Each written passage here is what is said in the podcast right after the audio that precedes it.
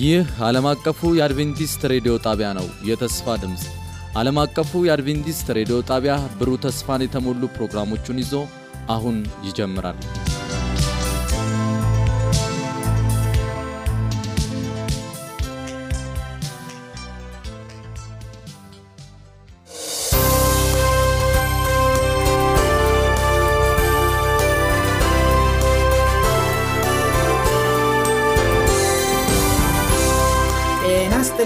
አድማጮቻችን ይህ የአድቬንቲስት ዓለም አቀፍ ሬዲዮ የአማርኛ ስርጭት ክፍል ነው።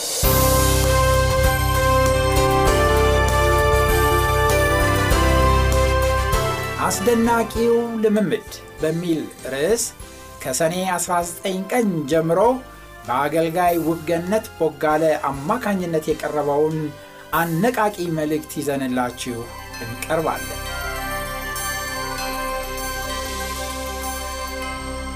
ዝግጅቱ እምነታችንን የምናድስበት፣ ለመንፈስ ቅዱስ ኃይል የምንጸልይበት፣ ለአዳዲስ ነፍሳቶች መዳን የምንጸልይበትና የምንመሰክርበት፣ ለክርስቶስ ምጽአት የምንዘጋጅበት ይሆናል።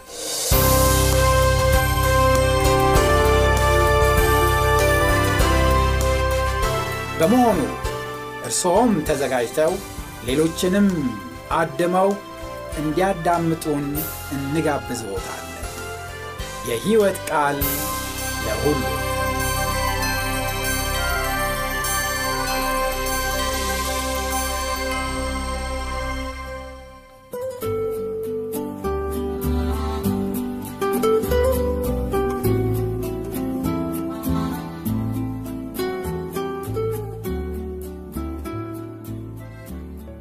ውድ የጸሎትና የቃል አገልግሎት ተካፋዮች እንደዚሁም በተለያየ ዓለም ሆናችሁ ይህንን ፕሮግራም የምትከታተሉ ሁሉ የጌታን ጸጋና ሰላም እየተመኘሁላችሁ እንኳን ወደዚህ የጾምና የጸሎት ፕሮግራም መጣችሁ ማለት ነው እወዳለሁ። ዛሬና የሚቀጥሉትን አምስት ቀናቶች የማገለግላችሁ እህታችሁ ውብገነት ነኝ ከአዲስ አበባ ኢትዮጵያ። እንግዲህ በዚህ ሳምንት ይህንን ጸሎት ስንጀምር ይዤላችሁ የምቀርበው የመጀመሪያው ክፍል አስደናቂ ልምምዶች ያለን ህዝቦች በሚል ርዕስ ስር ያለውን አስደናቂው የዳግም መወለድ ልምምድ በሚል ንዑስ ርዕስ የሚገኘው ነው። ለዚህም መሪ ጥቅስ የሚሆነው በዮሐንስ ምዕራፍ አንድ ቁጥር አስራ ሁለት እና አስራ ሶስት ያለው ነው። በጌታ ስም አነባዋለሁ። ለተቀበሉት ሁሉ ግን በስሙ ለሚያምኑት ለነርሱ የእግዚአብሔር ልጆች የሆኑ ዘንድ ስልጣንን ሰጣቸው። እነርሱም ከእግዚአብሔር ተወለዱ እንጂ ከደም ወይ ከሥጋ ፈቃድ ወይም ከወንድ ፈቃድ አልተወለዱም ይላል። እንጸልይ። ቅዱስና ዘላለማዊ የሆንክ የሰራዊት ጌታ እግዚአብሔር ኃያልና ሕያው አምላክ በጌታ በኢየሱስ ክርስቶስ ስም እንደገና በፊትህ እንቀርባለን። እግዚአብሔር የዘላለም አምላክ እናመሰግንሃለን በእኛ ውስጥ ስላስቀመጥከው መልካም ነገር። እግዚአብሔር ሆይ ይህንን ቀን ላንተ አሳልፈን እንሰጣለን። ጌታ ሆይ ወዳንተ የምንቀርብበት፣ አንተን የምንሻበት፣ ፈልገን ደግሞ የምናገኝበት፣ ካንተ የምንማርበት ይሁንልን ዘንድ የምንለወጥበት፣ የምንነቃቃበት፣ የምንታደስበት ይሁንልን ዘንድ በጌታ በኢየሱስ ክርስቶስ ስም ጸልያለሁ። ጌታ ሆይ አሁንም ይህንን በፊትህ ያለውን ቃልህን እግዚአብሔር ሆይ በፊትህ እንደተከፈተ የኔንና ይህንን ቃል ለሚያዳምጡን ወገኖች ሁሉ ልብ እንድትከፍት እንደ ዳዊትኛም ከቃልህ ህግ ከህግህ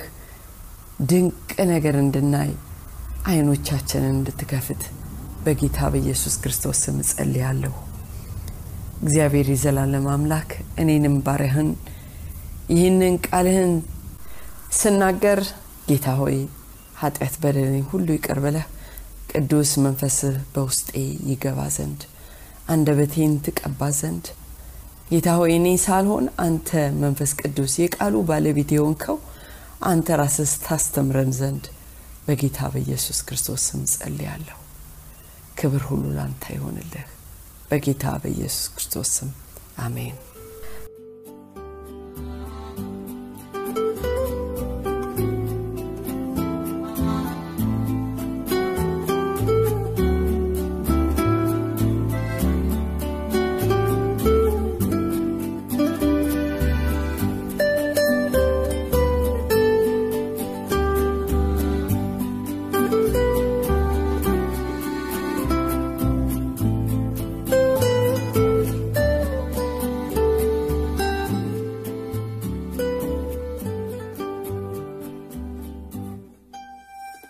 አስደናቂው የዳግም መወለድ ለምምድ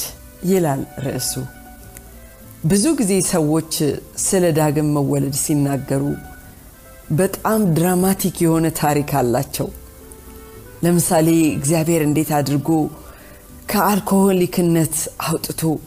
የራሱ እንዴት እንዳደረጋቸው ሲናገሩ እንሰማለን አንዳንዶቹ ደግሞ እንዴት እግዚአብሔር ከባዕድ አምልኮ አው እንዳወጣቸው ይናገራሉ አንዳንዶቹ ደግሞ እንዴት ከዓለማዊነት እግዚአብሔር ወደ ራሱ እንደመለሳቸው አዲስ ፍጡር እንዳደረጋቸው ይናገራሉ ወገኖቼ ይሄንን ሳስብ በመጽሐፍ ቅዱሳችን ውስጥ በጣም ደስ የሚለኝ ታሪክ አለ ለዚህ ትምህርት ይገጥመኛል ብዬ ወሰድኩት እሱም በሉቃስ አስራ አምስት ከቁጥር አስራ አንድ እስከ ሰላሳ ሁለት ያለው ጌታ ኢየሱስ የተናገረው ስለ ጠፋው ጠፍቶ ስለ ተገኘው ልጅ ምሳሌነት ነው ይሄንን ታሪክ ስና ስናነበው ታሪኩ እንግዲህ የሚጀምረው አንድ ሰው ሁለት ወንድ ልጆች ነበሩ ይላል እንግዲህ ሲኖሩ ሲኖሩ አንድ ቀን ታናሹ ልጅ ለአባቱ አባቴ ሆይ ከአብት ከአብት ድርሻዬን ስጠኝ አለ ብሎ ጠየቀው ይላል ይህ እንግዲህ በእስራኤል ባህል በጣም ነውርና የተለመደ ነገር አልነበረም በእኛም ባህል ቢሆን ወገኖቼ ገና አባትና እናት ሳይሞት ድርሻዬን ስጡኝ ማለት ታላቅ ነውር ነው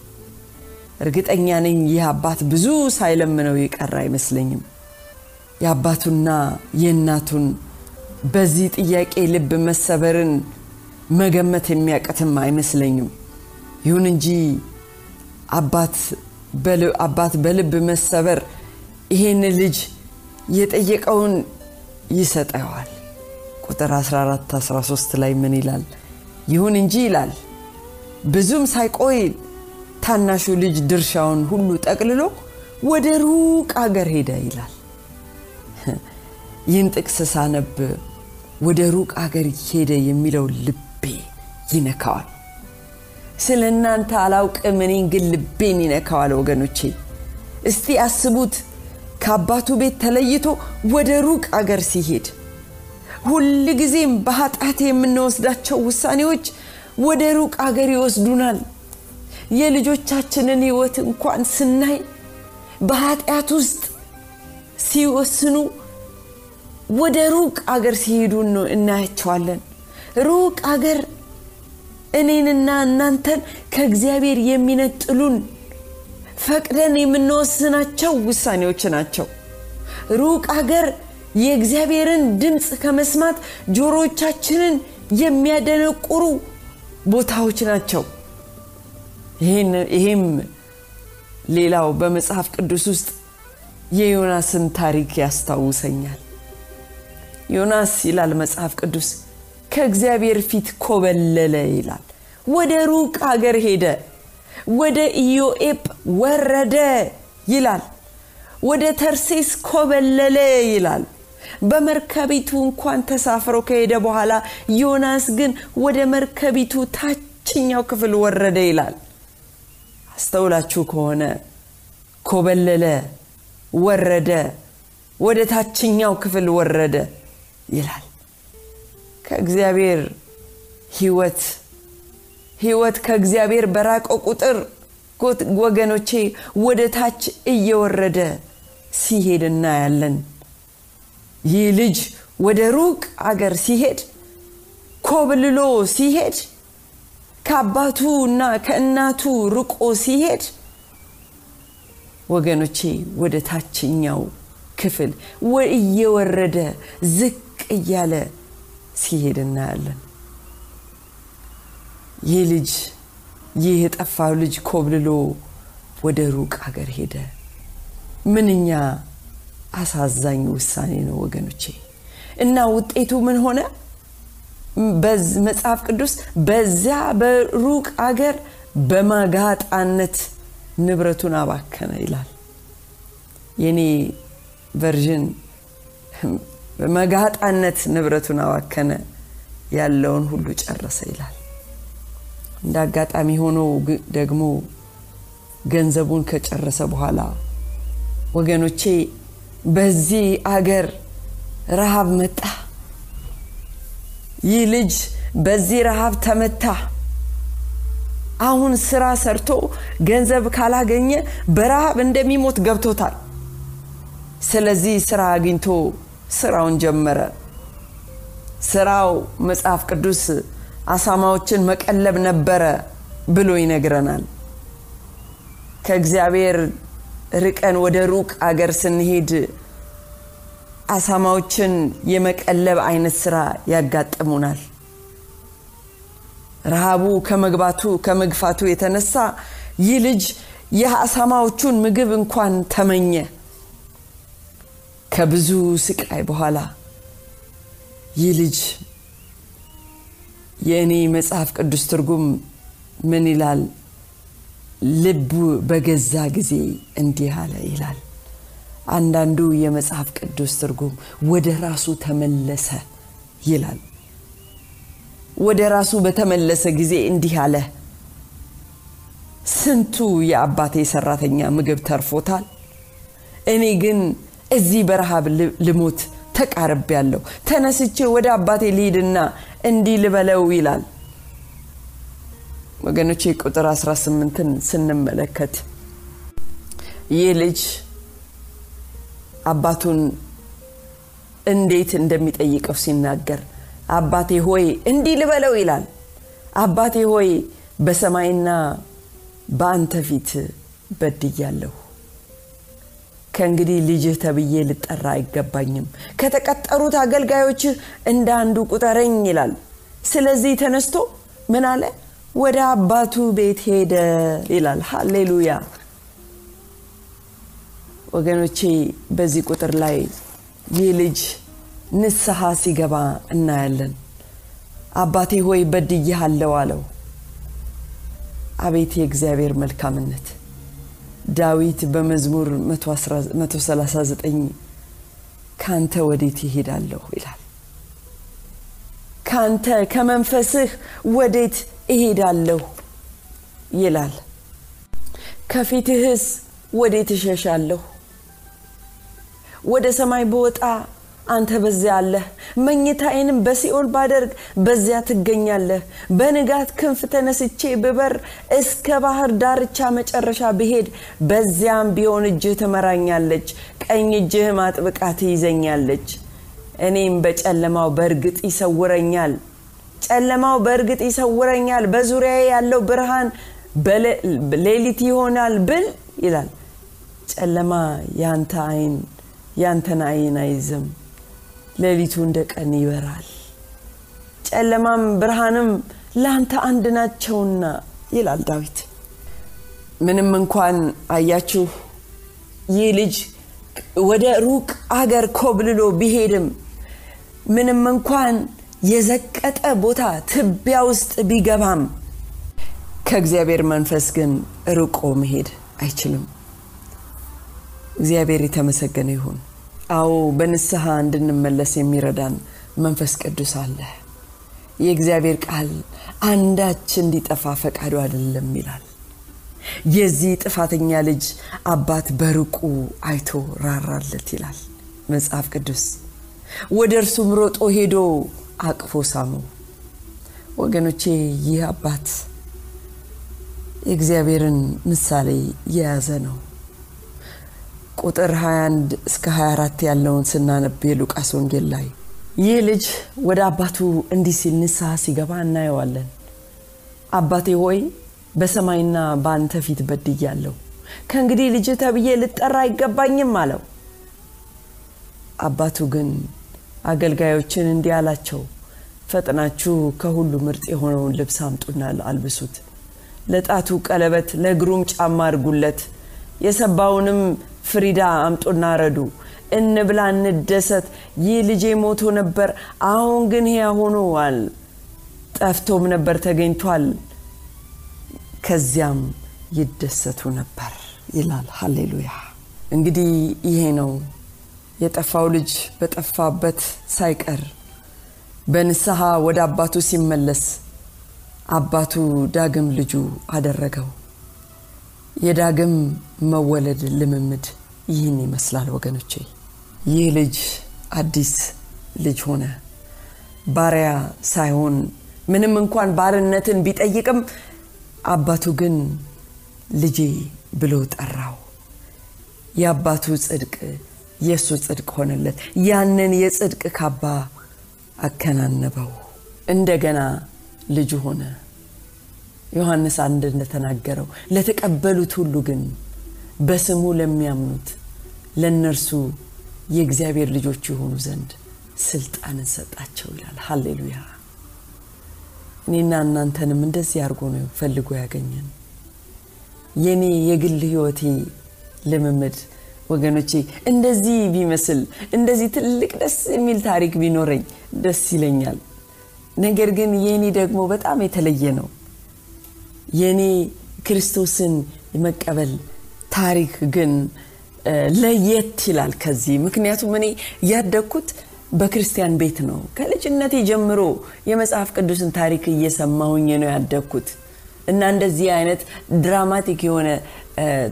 ታሪክ የለኝም መናገርም። ነገር ግን አስታውሳለሁ እግዚአብሔር በህይወቴ በተለየ ሁኔታ ሲገናኘኝ። ገና አስራ አምስት አመት ሆኖ ነው ጌታን እንደ ግል አዳኝ አድርጌ ተቀብዬ ተጠመቅኩት። አስታውሳለሁ አዲስ ፍጥረት ሆኜ ከዛ ከውሃ ውስጥ ስወጣ የነበረኝ የልቤ ደስታ ትዝ ይለኛል ወገኖቼ፣ አረሳውም። ዳግም መወለድ ልምምድ በክርስትና ህይወት ውስጥ በተለያየ ሁኔታ በተለያየ ጊዜ ይገለጻል። አያችሁ እያንዳንዱ ክርስቲያን ዋጋ የሚሰጣቸውን ነገሮችንና የህይወት ፍልስፍናውን የሚቀይርበት ተመሳሳይ ልምምድ ይኖረዋል በያምናለሁ። ህይወቱ በክርስቶስ የተለወጠ ሰው ዓለማዊ ክንውንነትን ከመፈለግ ይልቅ ክርስቶስን የማገልገልና ወደርሱ እርሱ ወደ መራው መንገድ ለመሄድ ይመኛል። አዎ የኔ የግል ህይወቴ ግን ከዛን ቀን ከተጠመቅኩኝ አዲስ ህይወት አዲስ ፍጥረት ከሆንኩኝ በኋላ ትንሽ ዘር በህይወቴ በልቤ ውስጥ የተቀመጠ ያለ ይመስለኛል። እግዚአብሔርን የማገልገል የሱን ህይወት የመካፈል ፍላጎት መንፈስ ቅዱስ በልቤ ውስጥ አስቀምጧል። እንግዲህ ወገኖቼ አስደናቂው የዳግም መወለድ ልምምድ ዓለምን ዮሐንስ እንደተናገረው ዓለምን ወይም በዓለም ያሉትን አትውደዱ ይላል። በዓለም ያለው ሁሉ እርሱም የሥጋ ምኞትና የአይን አምሮት አለ፣ ስለ ገንዘብም መመካት ከዓለምም ሆነ ከዓለምም ስለሆነ እንጂ ከአባት ስላልሆነ ማንም ዓለምን ቢወድ የአባት ፍቅር በእርሱ ውስጥ የለም። ዓለሙም ምኞቱም ያልፋል፣ የእግዚአብሔርን ፈቃድ የሚያደርግ ግን ለዘላለም ይኖራል ይላል። ክርስቲያኖች ዓለምንና በዓለም ያሉትን መውደድ ያቆማሉ። አስደናቂው የዳግም መወለድ ልምምድ ይሄ ነው። ከእግዚአብሔር አዲስ ልብን ተቀብለዋልና ሕዝቅኤል ሲናገር ይሄንን በ36 ሕዝቅኤል ሰላሳ ስድስት ከሃያ አምስት እስከ ሃያ ሰባት ጥሩ ውሃን እረጭባችኋለሁ ይላል። እናንተም ትጠራላችሁ፣ ከርኩሰታችሁም ሁሉ ከጣዖታችሁም ሁሉ አጣራችኋለሁ፣ አዲስ ልብ ሰጣችኋለሁ አዲስ መንፈስ በውስጣችሁ አኖራለሁ የድንጋዩንም ልብ ከስጋችሁ አወጣለሁ የስጋንም ልብ ሰጣችኋለሁ መንፈሴንም በውስጣችሁ አኖራለሁ በትዕዛዜ ማስከዳችኋለሁ ፍርዴንም ተጠብቃላችሁ ታደርጉትማላችሁ ይላል ሃሌሉያ አንድ ሰው ክርስቶስን ሲቀበል ይቅርታን ያገኛል ሁላችሁንም ይህ ለምን አላችሁ በያምናለሁ ወገኖቼ እኔ አስተዋውሳለሁ ከዛ ተጠምቄ ስወጣ እንዴት አይነት ቀል የቀለለ ልብ መንፈስ እንደተሰጠኝ ወገኖቼ የእግዚአብሔርን የክርስቶስን ይቅርታ ስናገኝ ከኃጢያታችን ሁሉ እንነጻለን አንደኛ ዮሐንስ አንድ ዘጠኝ ላይ በኃጢያታችን ብንናዘዝ ኃጢያታችንን ይቅር ሊለን ከአመጻ ሁሉ ሊያነጻን የታመነ ጻድቅ ነውና ይላል ይህ ወገኖቼ አዲስ አማኝ ወይንም አዲስ ክርስቲያን ኃጢያቱ ብቻ አይደለም ይቅር የተባለለት ነገር ግን የዘላለም ሕይወት ተስፋንም ጭምር ይቀበላል እግዚአብሔርም ይላል አንደኛ ዮሐንስ ላይ አምስት ከአስራ አንድ እስከ አስራ ሶስት የዘላለምን ሕይወት እንደሰጠን ይህም ሕይወት በልጁ እንዳለ ምስክሩ ይህ ነው ልጁ ያለው ያለው ሕይወት አለው ይላል የእግዚአብሔር ልጅ የሌለው ሕይወት የለውም የዘላለም ሕይወት እንዳላችሁ ታውቁ ዘንድ በእግዚአብሔር ልጅ ስም ልታለም ለምታምኑ ይህን ጽፌላችኋለሁ አለ ወገኖቼ ይህንን ምታዳምጡ ሁሉ ክርስቶስን አዳኛችሁ አድርጋችሁ ካልተቀበላችሁ አሁንኑ ተቀበሉ ዘንድ ጋብዛችኋለሁ ይሄንን የሚቀለል ያለ ጸሎትን መጸለይ ትችላላችሁ እስቲ ምናልባት ወደ እግዚአብሔር ቀርባችሁ አባት ሆይ ጌታ ኢየሱስ ክርስቶስ የግል አዳኛ አድርጌ እቀበልሃለሁ ብላችሁ ጸልዩ ኃጢያቴን በሙሉ ይቅር እንድትለኝ ከአመጻም ሁሉ እንድታነጻኝ እጠይቃለሁ ያንተን የዘላለም ሕይወት ተስፋ እቀበላለሁ ይቅር ስላልከኝና በክርስቶስ በኩል ለሰጠኝ የዘላለም ሕይወት አመሰግንሃለሁ በኢየሱስ ስም አሜን ብላችሁ ጸልዩ ወይንም ደግሞ ወገኖቼ ልክ እንደዚህ እንደ ፕሮዲጋል ሰን ወይንም እንደ ጠፋው ልጅ ከጌታ ኢየሱስ ርቃችሁ የነበራችሁ ከሆነ ደግሞ ከሱ ጋር ያላችሁ ግንኙነት እንደገና እንድታድሱ ጋብዛችኋለሁ እንደገና ደግሞ ይሄንን ጸሎት እንድትጸልዩ ጋብዛችኋለሁ አባት ሆይ ብላችሁ መጸለይ ትችላላችሁ ጌታ ኢየሱስ ክርስቶስን አዳኛ አድርጌ እንደገና እቀበለዋለሁ ኃጢያቴን ይቅር እንድትለኝ እንድትለኝ እንዲሁም ከበደሌ ፈጽሞ እንድታነጻኝ እጠይቅሃለሁ ያንተን የዘላለም ሕይወት ተስፋ እቀበላለሁ ይቅር ስላልከኝና ዘላለማዊ ሕይወትን ካንተ ጋር እንደምኖር ስለሰጠኝ ዋስ ስለሰጠኝ ዋስትና አመሰግናለሁ በጌታ በኢየሱስ ክርስቶስ ስም አሜን ብላችሁ መጸለይ ትችላላችሁ ዛሬም ጌታ ሆይ የጠራን ያ ያገኘን መንፈስ ቅዱስ በእኔና በወገኖቼ ሕይወት ውስጥ እንዲሰራ በታላቅ ሁኔታ እንዲሰራ እጸልያለሁ ዘላለም አምላክ እግዚአብሔር ሆይ በእውነት ያንተ ጌትነት ሕይወታችንን እንዲገዛው እነሆ ዙፋንህን በልባችን ውስጥ እንድትዘረጋ እንደገና ሕይወታችንን ላንተ ዴዲኬት እናደርጋለን እግዚአብሔር ሆይ ይሄንን ጉዞ ስንጓዝ ስር ሰደን በጸጋው እግዚአብሔር ሆይ የምናድግ ፍሬ የምናፈራ እንድንሆን እንድትረዳን በጌታ በኢየሱስ ክርስቶስ ስም ጸልያለሁ በመጨረሻ አባት ሆይ ጌታ ሆይ አንተ ከማንም በላይ አንደኛችን እንድትሆን ጸልያለሁ ጌታ ሆይ ፍላጎታችን እኛም ሆንን ልጆቻችን እግዚአብሔር የዘላለም አምላክ ያንተ መንግስት እና ጽድቁን እንዲሆንልን እግዚአብሔር ሆይ ከምንም የበለጠ የመጀመሪያችን እንድትሆንልን አንደኛችን ነው ጌታችን ብለን እንድንዘምር እንድን እንድትረዳን እንጸልያለን እግዚአብሔር ሆይና ባክህ ወደ ህይወታችን ግባ አዲስ እንደገና አዲስ የመወለድ ለምምድ ስጠን እግዚአብሔር ሆይ የመጀመሪያውን የቀድሞ ፍቅራችንን አድስልን አነቃቃን ጌታ ሆይ አድሰን እንልሃለን ከሁሉ የበለጠ ጌታ ሆይ በፊትህ እነዚህን አምስት ሰዎች የመረጥናቸውን ሰዎች በፊትህ እናረጋለን በጌታ በኢየሱስ ክርስቶስ ስም ንካቸው ምናልባት ቤተሰቦቻችን ይሆናሉ ምናልባት ልጆቻችን ይሆናሉ ምናልባት የሥራ ባልደረቦቻችን ይሆናሉ ጓደኞቻችን ይሆናሉ ጌታ ሆይ ነገር ግን ሁሉንም እግዚአብሔር ሆይ ባክህ በፊትህ እናረጋቸዋለን አንተን ይገናኙ ዘንድ በጌታ በኢየሱስ ክርስቶስ ስም ጸልያለሁ ባሁኑ ሰዓት በመጸልይበት ሰዓት እንኳን መንፈስ ቅዱስ እንድትረዳቸው እንድትነካቸው ልባቸውን እንድትነካ ያንተን መገኘት እንድታስተዋውቃቸው በጌታ በኢየሱስ ክርስቶስ ስም ጸልያለሁ ካንተ የራቁትን እንደዚህ እንደጠፋው ልጅ ወደ አይምሮአቸው እንድታመጣቸው ዛሬ ስኔም ወደ አባቴ ቤት ልመለስ የሚለውን እነሆ ጌታ ሆይ አይምሮ እንድትሰጣቸው ጸልያለሁ ክብር ሁሉ ላንተ ይሁን በጌታ በኢየሱስ ክርስቶስ ስም አሜን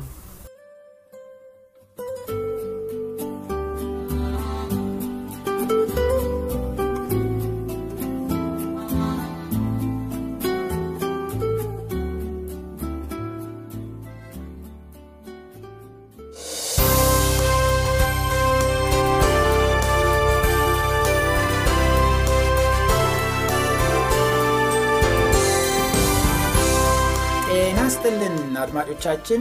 ይህ የአድቬንቲስት ዓለም አቀፍ ሬዲዮ የአማርኛ ስርጭት ክፍል ነው።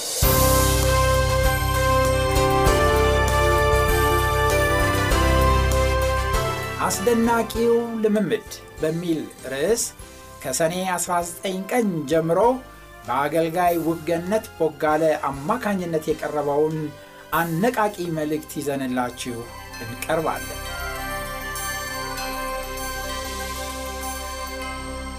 ዝግጅቱ እምነታችንን የምናድስበት ለመንፈስ ቅዱስ ኃይል የምንጸልይበት ለአዳዲስ ነፍሳቶች መዳን የምንጸልይበትና የምንመሰክርበት ለክርስቶስ ምጽአት የምንዘጋጅበት ይሆናል።